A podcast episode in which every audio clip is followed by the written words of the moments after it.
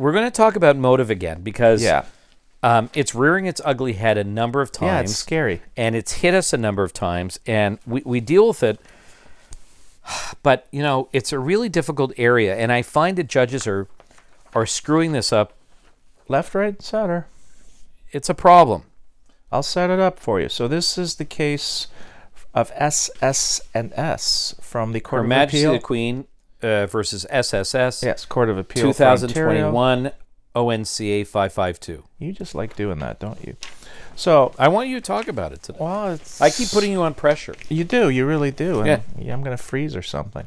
I'll, I'll, if I freeze, I'll get back. To, I'll go back to watches. You'll know I'm freezing if I'm. And this is relevant because you got two appellate cases coming up uh, where you've got motive issues where you're appealing on. Thanks so this is really good. me. Complainant was a young girl, eight or nine at the time of the alleged offenses, and 11 at trial. The appellant was a 20 year old university student at the time of the alleged offense. The families of the complainant and appellant were close. A little bit too close, it sounds like. Sometime between February 1st and March 31st, 2017, the complainant had a sleepover at her friend's P's home. P is the appellant's younger sister. The complainant said that sometime, what? Sometime during the sleepover, when P was in the shower and she was in the chair in the kitchen, the appellant came in, kissed her, touched her breasts and vagina over her clothes. She said she screamed as the appellant's parents returned home from a shopping trip. Right. The appellant testified denying the complainant's claim. He stated that he remembered the weekend the complainant slept over and he was never alone with her.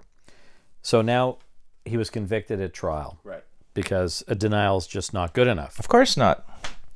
So he raised a number of grounds for the conviction appeal, most of which alleged errors by the trial judge in her assessment of the credibility and reliability of the complainant and the appellant. Court of Appeal said, um, in my view, the trial judge erred in fact and law by finding that the complainant and her mother had a motive not to fabricate the allegations. Let's repeat that because this This is going to be boring, it a bit but so important to those of you who follow us for the law to understand these issues because it factors into so many of the sexual assault cases we do. And there's a lot to unpack. This this language gets really And we've gotten into this before, but we're going to use this case because of the language. right. So again, error number 1 or one of the main errors. The trial judge erred in fact and law by finding that the complainant and her mother had a motive not to fabricate the allegations, okay? And by using that finding to enhance the credibility of the complainant. That's the Yeah, and stop there. And what and what actually the trial judge did was relied upon a case called JJRD from our Court of Appeal from a number of years ago to say that you can believe the complainant over the accused simply because of the complainant's evidence rises to that level of believability. So in this case, it was a combination of factors where the judge found that because that there was a motive not to fabricate, which we'll get into it, that enhanced the credibility of the complainant and overcame the accused denial, conviction. Right? Yeah, I know. This is the part we're going to just, start I, I, I just, I. I have a hard time with all this. So did, so did I. Like, go to page eight. That's where the uh, motive to fabricate analysis starts. So the trial judge found that she was satisfied beyond a reasonable doubt of the credibility and reliability of the complainant. Mistake one, but keep going. One of the factors the trial judge considered in the portion of her analysis where she reached this conclusion was the complainant's lack of motive to fabricate. She found that not only was there no evidence, I'm gonna say This- this slowly This again, has to go slow, folks. because it can just be such a cluster. it really is. She found not only there was no evidence of motive to fabricate or animus, but that it was contrary to the interests of the complainant and her mother to come forward, and that the fact that they did demonstrate how the complainant had no motive to fabricate. So bad. So bad. Like, you know how easy it is to manufacture that type of evidence? Right. Let's just imagine. Here we go. Let's just imagine. It can be any case. Here we go. It can be a dating scenario. It can be anything. it can be almost anything. And you go, well, you know, by coming forward, I would lose my relationship with, you know, the accused family. And I could be ostracized because of that. Or the other episode where she had to travel a great distance to come to trial in Toronto from God knows Timbuktu in oh. Ontario. Because she had to travel that distance, she must be credible. She found that not only was there no evidence of motive to fabricate or animus, but that it was contrary to the interests of the complainant and her mother to come forward. So this judge confabulated the issue of what the fing mother testified to, which is fing irrelevant, Right. with what was her motivations to come forward, and that it was contrary to her best interests. Yeah, I know, I know. Just shoot me, right? I hate this area of law. It, it's. But let, let me read the next part. So this this is how the trial judge The trial judge used Okay, the you- findings you want- as a make weight. What does that mean? What? the hell does make weight mean? Is that the opposite of Weight Watchers? It's here. Zoom I in. saw it. Finding as a make, Make weight, weight to to enhance enha- the what is complainant's that? credibility. Like What people is think we make this. Sh- Somebody look that phrase up. Make weight. It's- I think it's like the opposite of Weight Watchers or something. I don't know what the hell it means. Make weight. I, I don't know. Okay, go okay, ahead. I'll go ahead. Because this this this angers me, and we need to Really? distill this down so people understand. This is very, very, very dangerous. It stuff. is very dangerous stuff. So, the trial judge addressed the issue of motive to fabricate in the following two paragraphs. Oh boy, she went crazy. Two whole paragraphs. Okay. First paragraph I've taken into consideration that there is no evidence of a motive to fabricate or animus in this case. To the contrary, by coming forward, the complainant stood to jeopardize her friendship with the defendant's sister. The complainant's mother risked the close relationship and support of the defendant's parents, both of whom she considered family. Stop there. You're about to say. Well, there well no first of all, that. w in reading the evidence, there was no factual fou- foundation. foundation. No, no one testified For to the, that. for, for the fact that there was the complainant that she believed coming forward would jeopardize her relationship. there was no evidence. None. Zero. Zero. Zero. Next paragraph. The existence or absence of a motive to fabricate is a relevant factor to be considered. I acknowledge that when dealing with the issue of a complainant's motive to fabricate, it is important to recognize that the absence of any evidence of motive to fabricate is not the same as absence of motive to fabricate. So, why didn't you do that to begin with? It is dangerous and impermissible for me to move from an apparent lack of motive to the conclusion that the complainant must be telling the truth. People may accuse others of committing a crime for reasons that may never be known or for no reason at all. Right. Right. Thanks. We know that part. How come you didn't? The burden of production and persuasion is upon the prosecution, and accused need not prove a motive to fabricate on the part of a principal crown witness. Yeah, crim law, law school, year one. Here's something interesting. The, the, the court stated even if the trial judge only found no evidence of motive to fabricate, treating the lack of evidence of motive to fabricate as a factor in assessing the credibility of the complainant in this case amounts to an error of law because it had the effect of putting an onus on the appellant to disprove that the complainant had no motive to fabricate. Do it again. That this is complicated. This is really serious. okay? Yes. Even if the trial judge only found no evidence of motive to fabricate, treating the lack of evidence of motive to fabricate as a factor in assessing the credibility of the complainant in this case amounts to an error of law because it had the effect of putting an onus on the appellant to disprove that the complainant had no motive to fabricate. So let's distill this down. No motive to fabricate, no, no evidence of motive to fabricate is only a factor. It does not, in and of itself, enhance the credibility of a complainant. And it cannot put the accused in a position of having to disprove an absence of motive. This was a horrible conflation of these factors with respect to motive. And this is why this area of law is so incredibly dangerous. It is. Let's keep going. Keep going. Go to page 11 where the Court of Appeal kind of breaks it down further. Paragraph 26. There was no evidence to support the trial judge's finding regarding the complainant herself. The complainant was not asked any questions about whether she was concerned that her disclosure would jeopardize her relationship with her friend.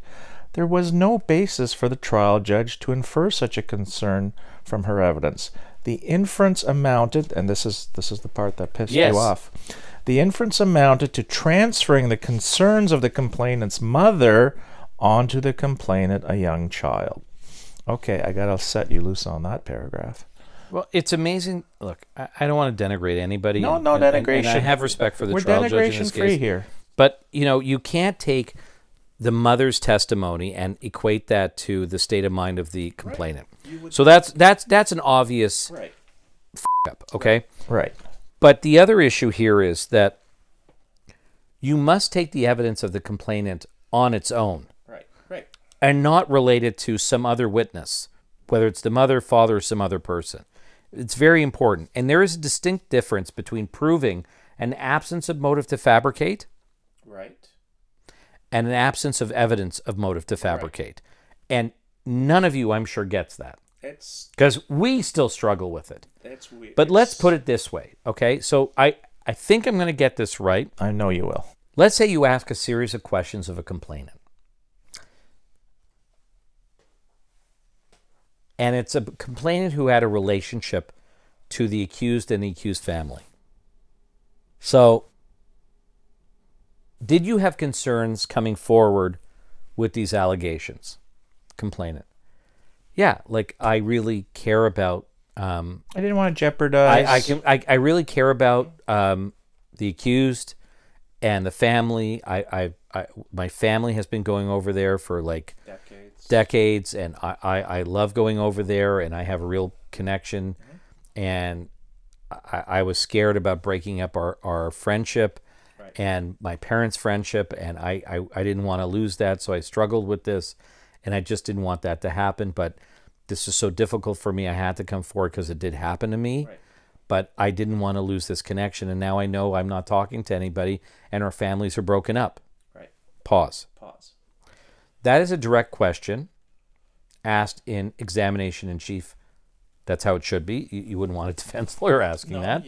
But that would be a fair answer to say the families no longer talk. Right. There was a long term relationship. There was a real, you know, emotional res- uh, connection and psychological connection, and it's over. Right. There was something to lose Right. by coming forward. Right.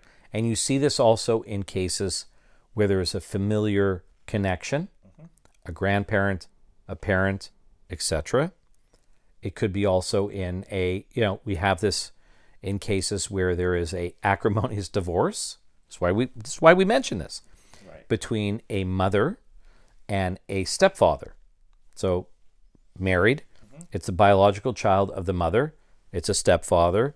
Child says, "Look, I know my mom and my stepdad have a great relationship. They love each other, but f- this happened to me, and I know I, I was worried for a long time that this would break them up, but I had to come forward." Right. Now, there could be motivations for them to lie because they never liked the stepfather in the first place. But that's the type of background, that's the contextual evidence, that's the foundational evidence that can support Right. an absence of motive to fabricate. Right. That's actual evidence. Right. So that would constitute absence of evidence, absence of motive to fabricate. Evidence.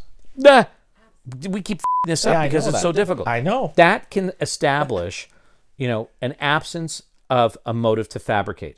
Absence of evidence of motive to fabricate is far less. Right. I'm going to turn it over to you. Isn't that insane? Well, you've totally made. Only judges and courts can do this, right? I think this should be simple. This should be very simple. If you can't establish an absence of motive to fabricate, that's the end of it. There's no f- it. There's no enhancement of reliability of the complainant's evidence. Right. And we shouldn't talk about an absence of evidence. Period.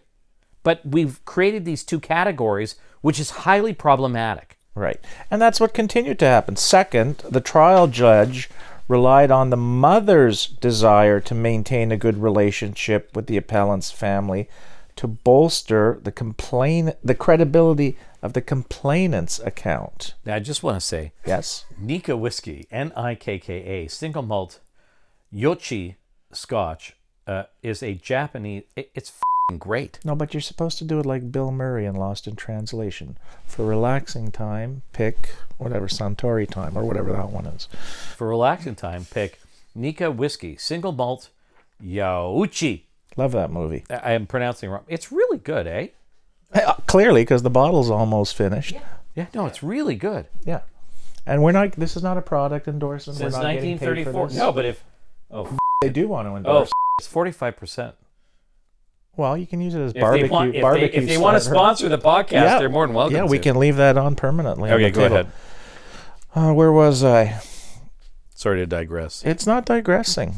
Uh, that was an error of law. You know, the judge relied on what the mother's desire was, and then, So let's eliminate that. right. So if another witness, like a mother or somebody else, testifies and says this can ruin our relationship with this family, you can't transpose that that evidence to the complainant to then establish an absence of motive to fabricate. Right? Right. Okay, good. Next.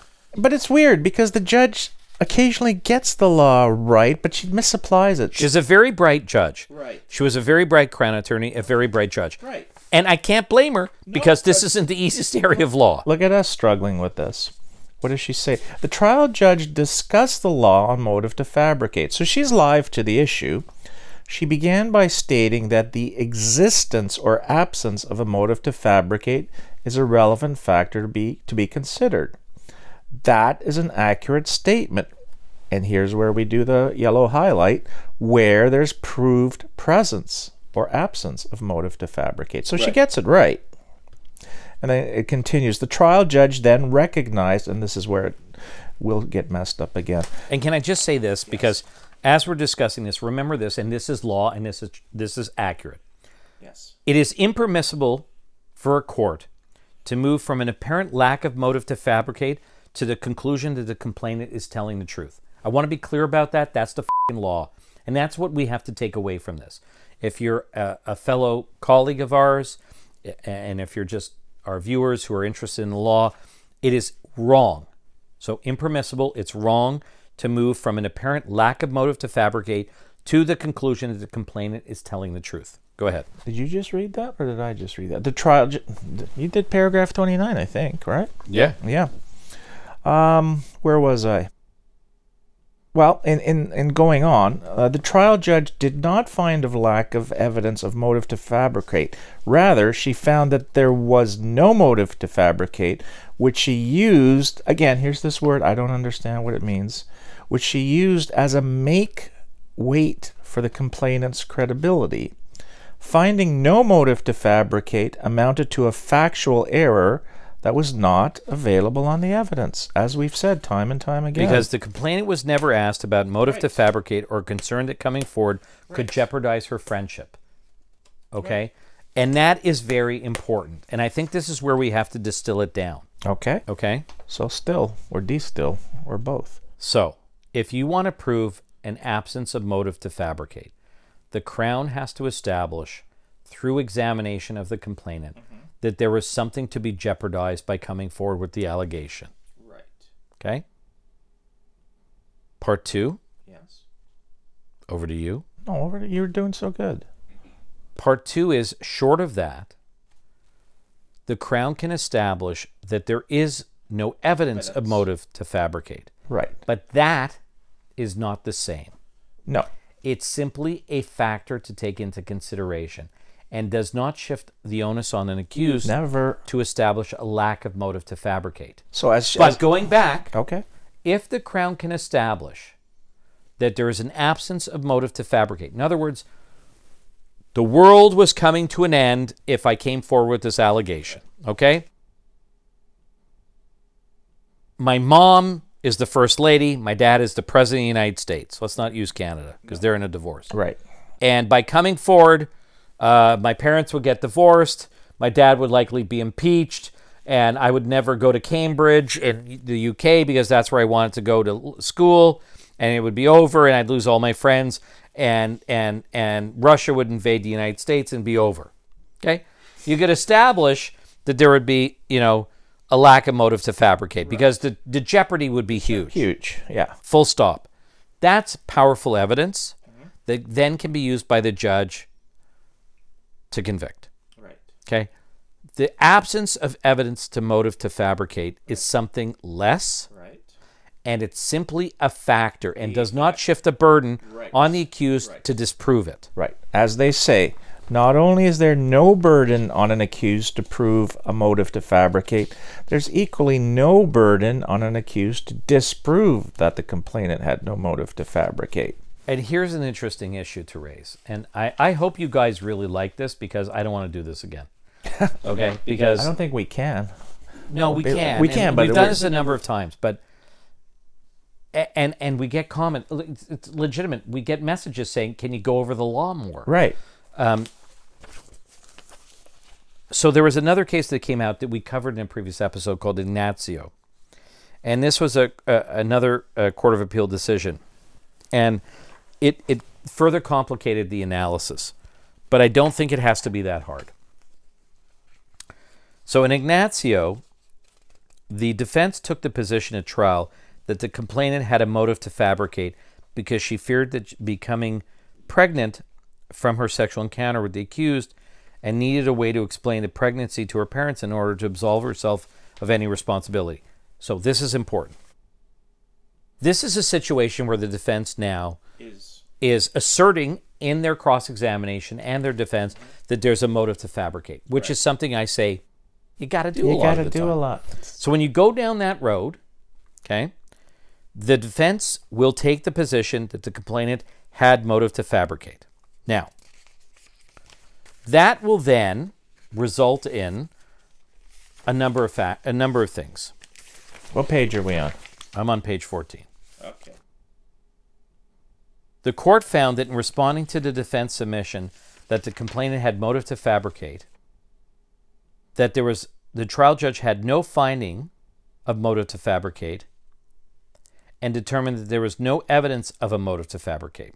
The court then found, as a matter of law, that the trial judge was entitled to consider the absence of evidence of motive to fabricate as a factor in assessing credibility of the complainant. Stop. Okay. One. If the defense raises motive to fabricate, that can be rebutted. Right.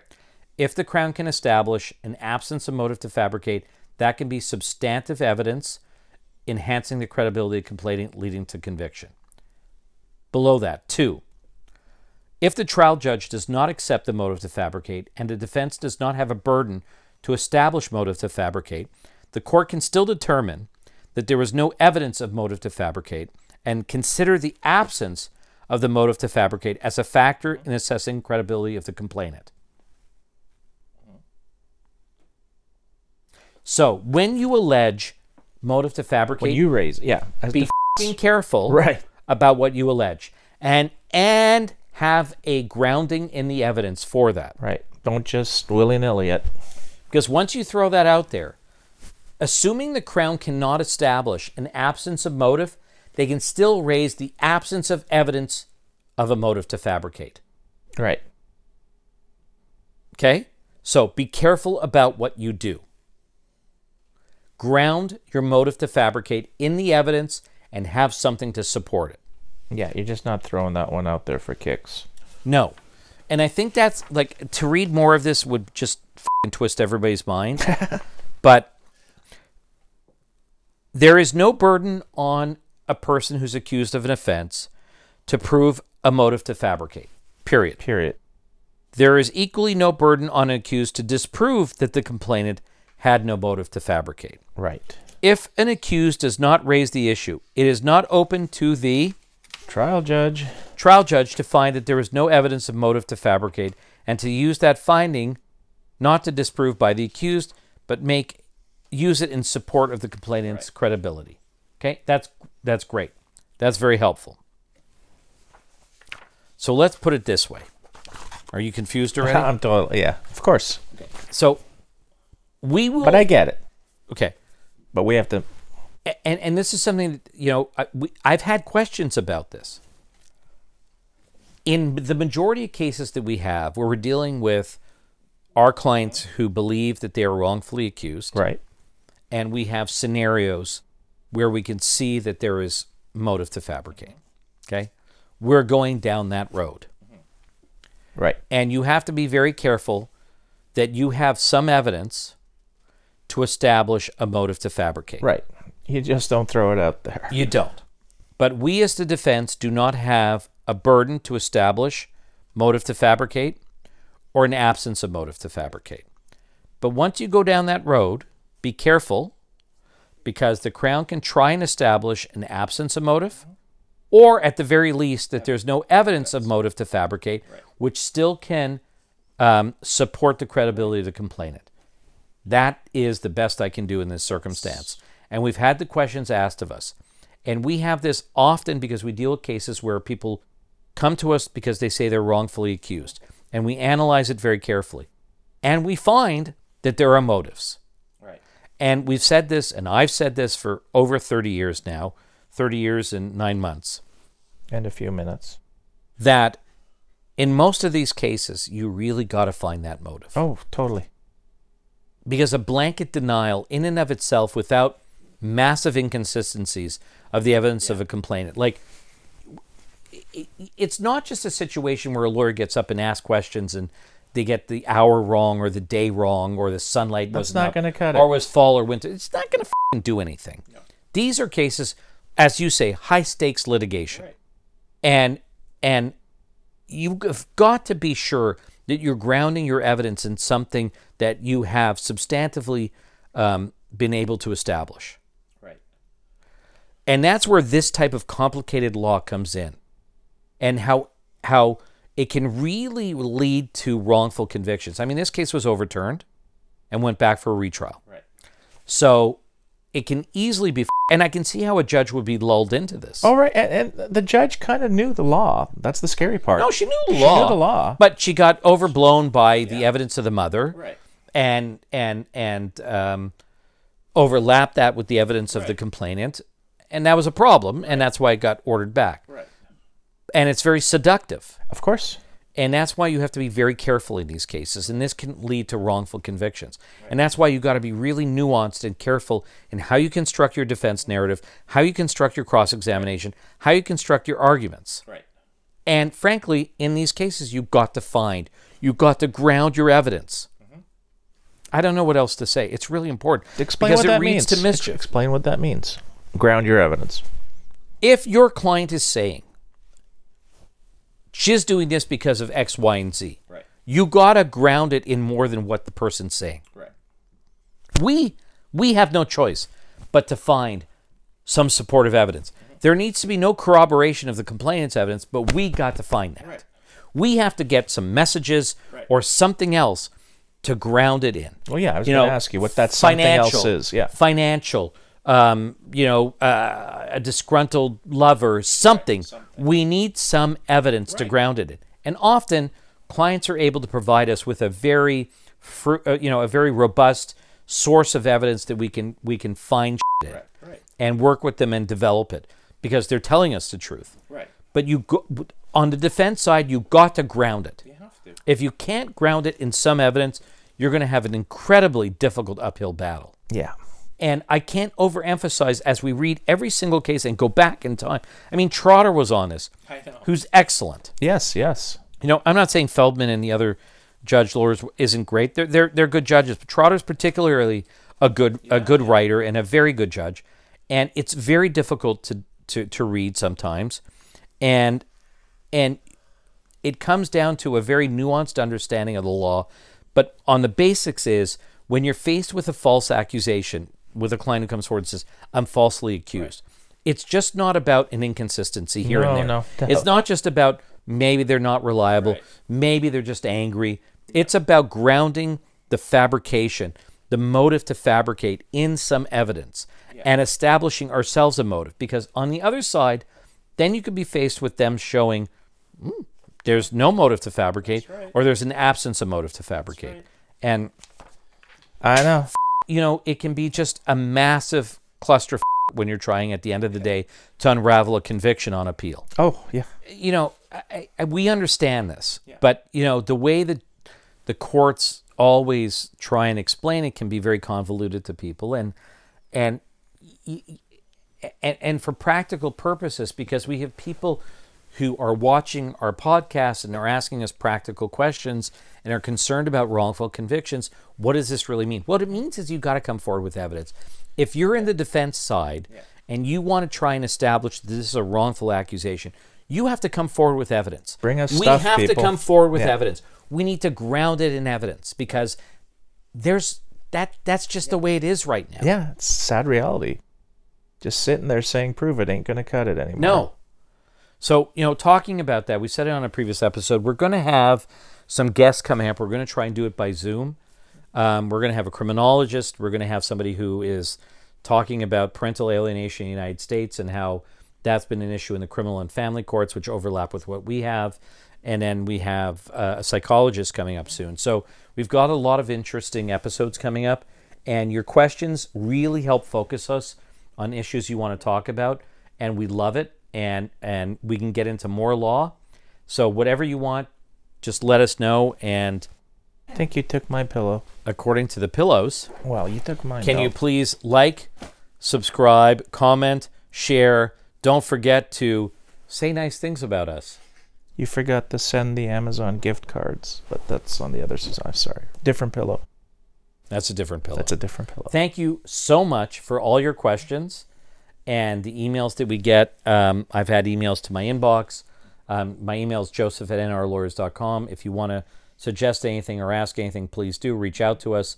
This is really great. Thank you very much. Have a good night. Thank you. To our Jewish viewers, Shana Tova. Shana Tova, happy, healthy Happy, healthy. New Year. Good night, everybody. Clink.